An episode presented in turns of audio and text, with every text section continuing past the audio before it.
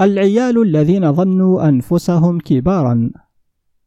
أحيانا تراودني الرغبة في البكاء مثل طفل صغير يتيم تاهت عنه أمه في الزحام وأشعر في تلك اللحظات أننا جميعا أطفال.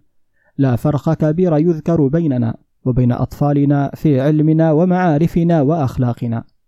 يخيل إلينا أننا اخترقنا السماوات بعلومنا ولو فكرنا قليلا لوجدنا أننا ما زلنا في حروف ألف باء تاء ثاء وأننا كأولادنا على عتبة واحدة من الحيرة والتساؤل والجهل.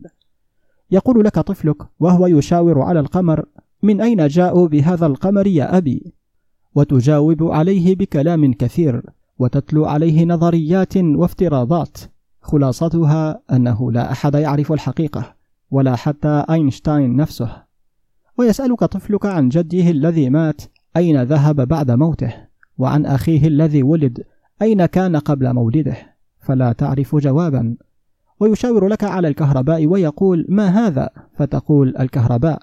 ويسألك ما هي الكهرباء؟ فلا تجد جوابا.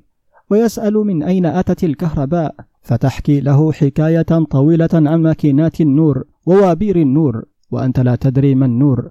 ولو سألت علماء الطبيعة كلهم ما وجدت فيهم واحدا يستطيع أن يدلك على ماهية النور. وكنهه ولا حتى نيوتن ولا أفوغادرو ولا فاراداي وما أجهلنا على الدوام. ابتكرنا علم النفس وكتبنا فيه المراجع ونحن لا ندري ما هي النفس. واخترعنا الساعات لنقيس الزمن ونحن لا نعرف ما هو الزمن. وسكننا الأرض من ملايين السنين وما زلنا لا نعرف عنها إلا قشرتها.